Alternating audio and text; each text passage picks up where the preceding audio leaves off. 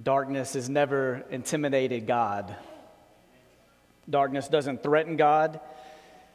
There's never a day or a moment when darkness presses in on the heart of God and God doesn't know how to respond or it feels to God as if it is too much for him.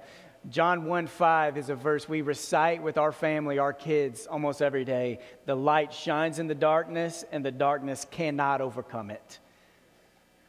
Amen? As my mom would say, truth, church, truth. She has a better response from that than I do. Dietrich Bonhoeffer was in prison in Germany in November of 1943. He was a devout Jesus follower. He's written a lot on the Sermon on the Mount, spiritual disciplines. He came to the United States to get his PhD. Went back to Germany in the time of Hitler's regime, and there he tried to lead people deeper into the heart of God. He found himself in prison. And it was in prison that he wrote some of the best stuff he's, he's written. And he had this one statement where he reflected on Advent, the tension between light and darkness. And he said this A prison cell like this is a good analogy for Advent, that one waits, hopes, does this or that, ultimately neg- negligible things. And then he says this the door is locked and can only be opened from the outside. Have you ever had a moment in your life where you felt like you were in bondage or in an addiction or taken over by an emotion and you couldn't find your way out? It's like you couldn't find the key to get yourself out. And then you came to the realization that you can't get yourself out. Only Jesus can. And Jesus holds the universal key that can unlock any form of bondage that we struggle with in our lives. And He came to this earth to unlock it. So, as we celebrate the coming of Jesus around this time of year, Jesus didn't come just for entertainment. Jesus didn't come to put on a show. He's not Jesus the entertainer. He didn't just come to, he didn't just come to, to, to reveal to us or to show you what God is like. He did so much more than that. Jesus came with a gift, he came with gifts.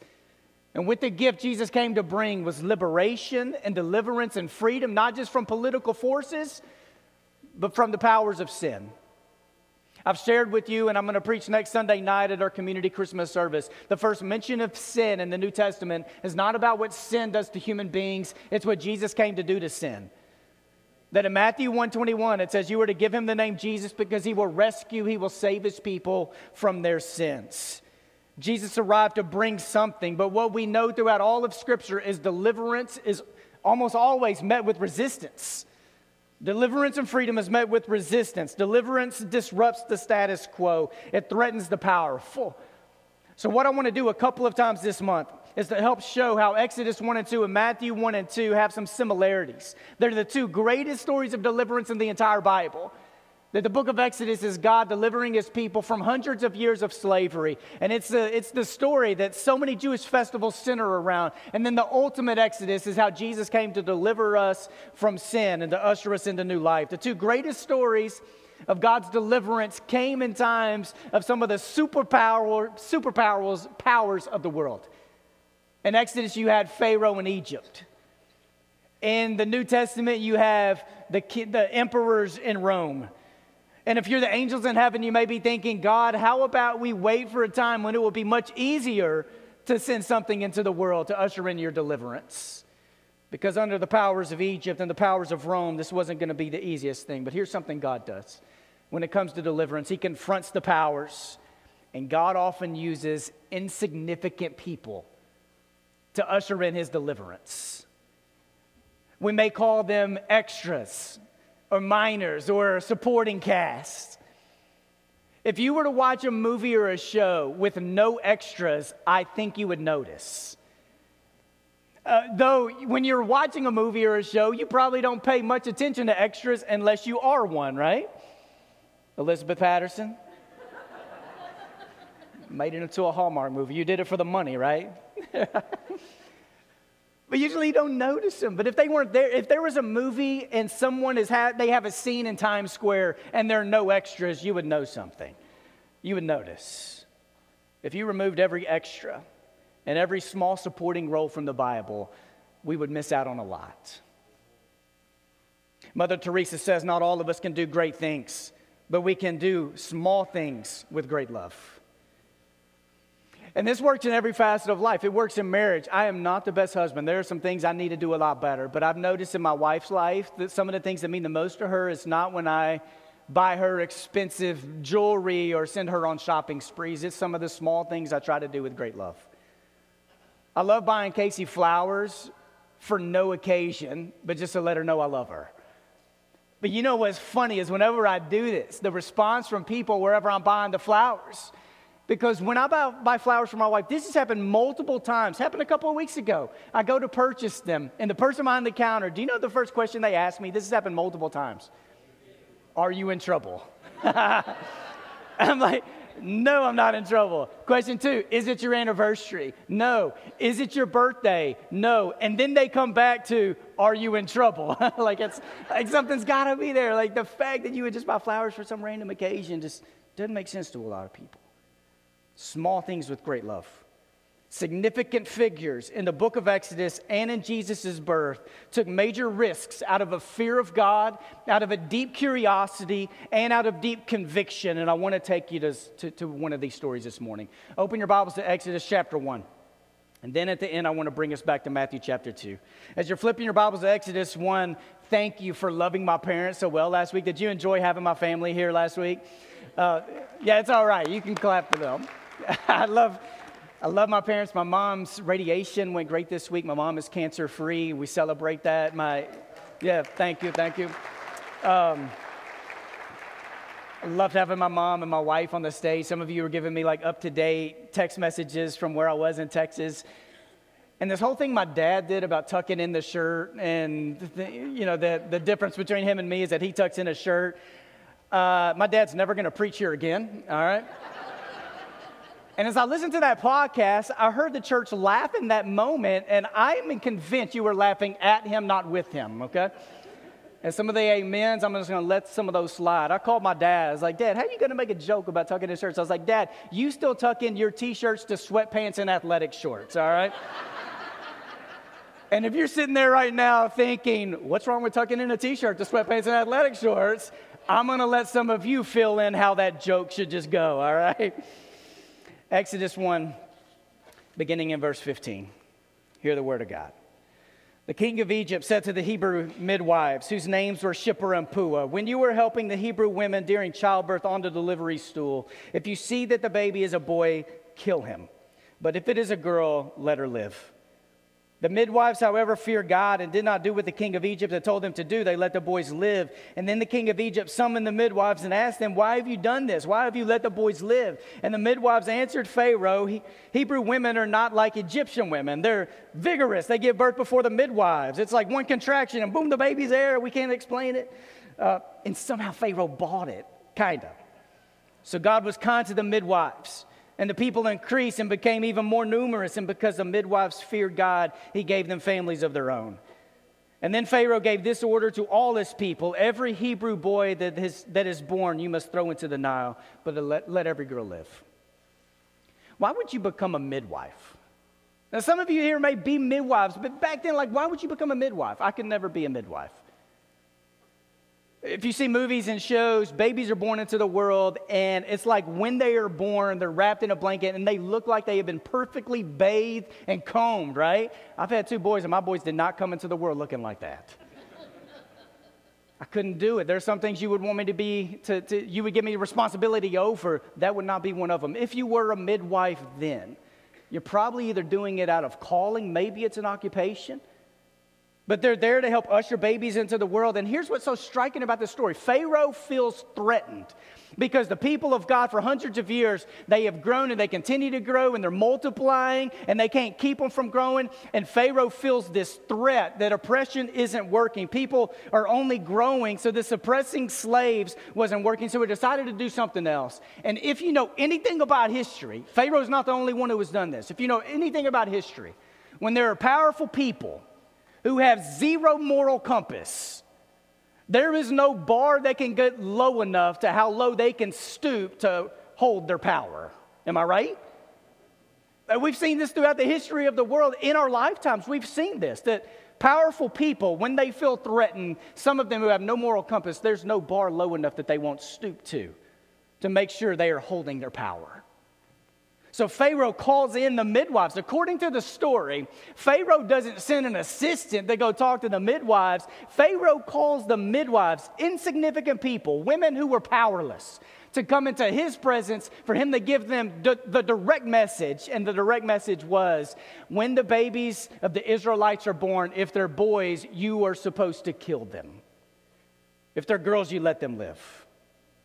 But I love this little phrase you have in your Bible. But the midwives feared God. They feared God. Now, what the midwives struggle with is what we still struggle with today that there is this struggle between life and blessing and between death and curse. And that the enemy and Satan and all of his angels and all of his friends, they, they desire to cut off life. They desire to cut off life from the beginning. If they can't get it from the beginning, they desire to cut off life in its youth. If they can't get it in its youth and in adulthood, and I'm not just talking about death. That the enemy is on the prowl with all of his angels and servants to try to cut off life, to be an obstacle to life, to keep people from coming to life, to embracing the adventurous life, but God is on the side of life. God is for life. In the Hebrew, it's Elohim, creator God, that God had created in the beginning and He's still creating now. God is still on the side of life. Maybe we could call it pro life, but we need to broaden how we think about pro life because God's not just for getting babies into the world, He's for caring for them once they're in the world. And He's against any obstacle or any group of people who sets itself up in the way of anything coming to life, whether it's the unborn or the born that God is for life, nurturing life. These, these Hebrew wives, they fear God. They fear God. This isn't being afraid of God. This isn't a, like there are times in the Bible where people are afraid of God, but when you read about being fearful of God or people fearing God, it's not that they're afraid of God so they're going to hide in a closet or afraid of God so they're not going to come out into the light or move outside. It's this fear of God that does three things. I want you to write these down. It's an acknowledgement of God's existence, it's an acknowledgement of God. To fear God was an awareness of God's activity. And to fear God was aligning one's heart with God's desires. It's an acknowledgement of God, it's an awareness of God's activity, it's an alignment with God's desires. Now, I want you to look at these on the screen because this is possible. It is possible for you to have an acknowledgement of God's existence yet not to have a desire to align one's heart with God's desires. It's possible, I think, to want to align some of your life with God's desires and to be a good person, yet not to live with an awareness of what is God doing around me and how is God inviting me to join in it. To fear God for the midwives and for us is an acknowledgement of God's existence. It's an awareness of God's activity around us. It's an alignment with who God's what his desires are, what God wants of me. And we need all of these things. Their fear of God wasn't being afraid of Him in a way that made them passive. It made them want to act in the world. And these midwives let the boys live, and they lied about it. Some call this civil disobedience. Some have called this an ethic of defenseless resistance. That I think we all know that the Bible talks about obeying the laws of the land, but we also know that there is such thing as unjust laws that throughout the Bible there were laws in the land and there were times where people broke the laws. Shadrach, Meshach, and Abednego. Paul sometimes broke the laws for the gospel of Jesus. We sometimes break laws around the world. That there are laws in the land, yet many of us have supported organizations that get Bibles in the countries where the Bibles are supposed to be outlawed. In the days of the civil rights movement, there was civil disobedience because all the laws weren't good for all people. So Shiphrah and Puah receive a direct message from Pharaoh on what to do, and they don't do it. They have a fear of God, an acknowledgement of God's existence, an awareness of what God is doing, and they want their hearts to be aligned with God's heart. Here's the, the kind of the funny thing about Shiphrah and Puah. Some of you know this story. And there are times when you have looked at this story to try to justify when are the times in your lives when it's okay to lie or not. Can I just throw out a couple of examples? And I bet you could think of some too. For any parent, there comes a time in your child's life when they turn, let's just say 12, 13, or 14, and they may ask, Mom or Dad, Did you ever drink in high school? Did you ever go to a party without your parents knowing you were going to the party? Did you ever skip school? Should I keep going, right? And you've got to think do I answer my child or do I take the route of Shiphrah and Puah and maybe lie and hope God doesn't get too upset? And there are times in life where we're confronted with, okay, do I tell the truth or do I lie? And is my reputation on the line? But here's the thing about Shiphrah and Puah. If you pay careful attention to this story, Shiphrah and Puah are not concerned about their own reputations. They are concerned about the reputation of God. Shiphrah and Puah are not acting to defend themselves, they are risking their lives to protect life. They risk their lives to save lives, even though months from when they did this, some of the same boys they helped bring into the world would be murdered by others.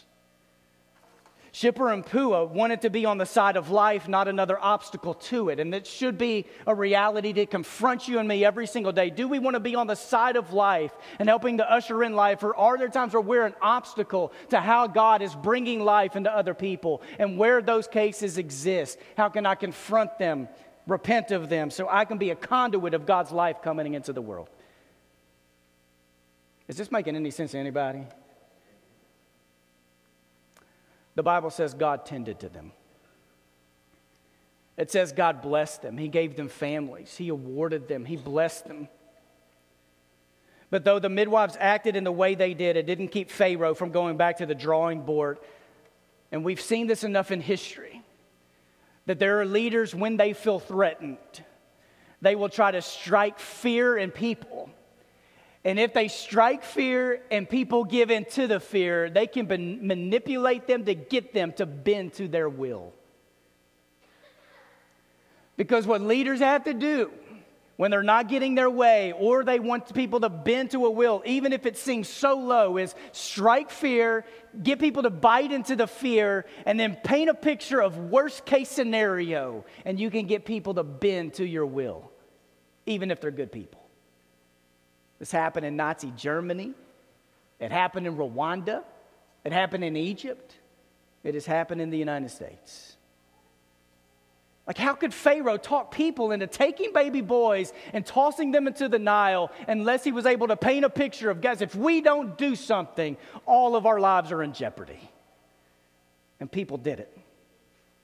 But this story that we read in Exodus 1, it lives on because the midwives aren't just known as the midwives, they're known as Shiphrah and Puah. They have names, and we don't know what Pharaoh's name is. He's just Pharaoh.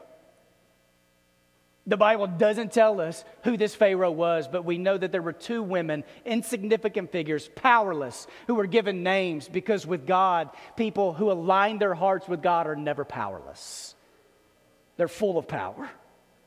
When you align your desires with God's desires, you're never powerless. One person says this, and the refusal of women to cooperate with oppression, the liberation of Israel from Egyptian bondage had its beginnings.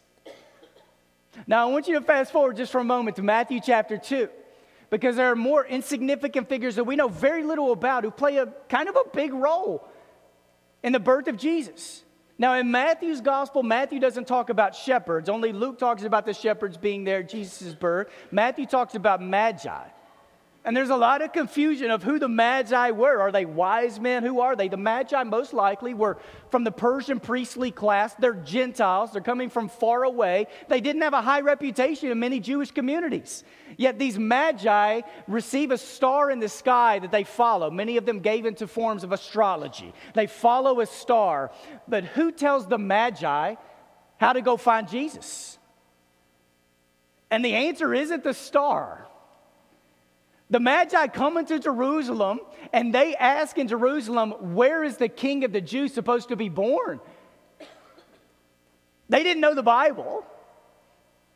And it's Herod who calls together the Bible teachers and the scholars and brings them in. And it's Herod who is informed by those who know the Bible that, hey, the answer is easy. The, the king is born in Bethlehem.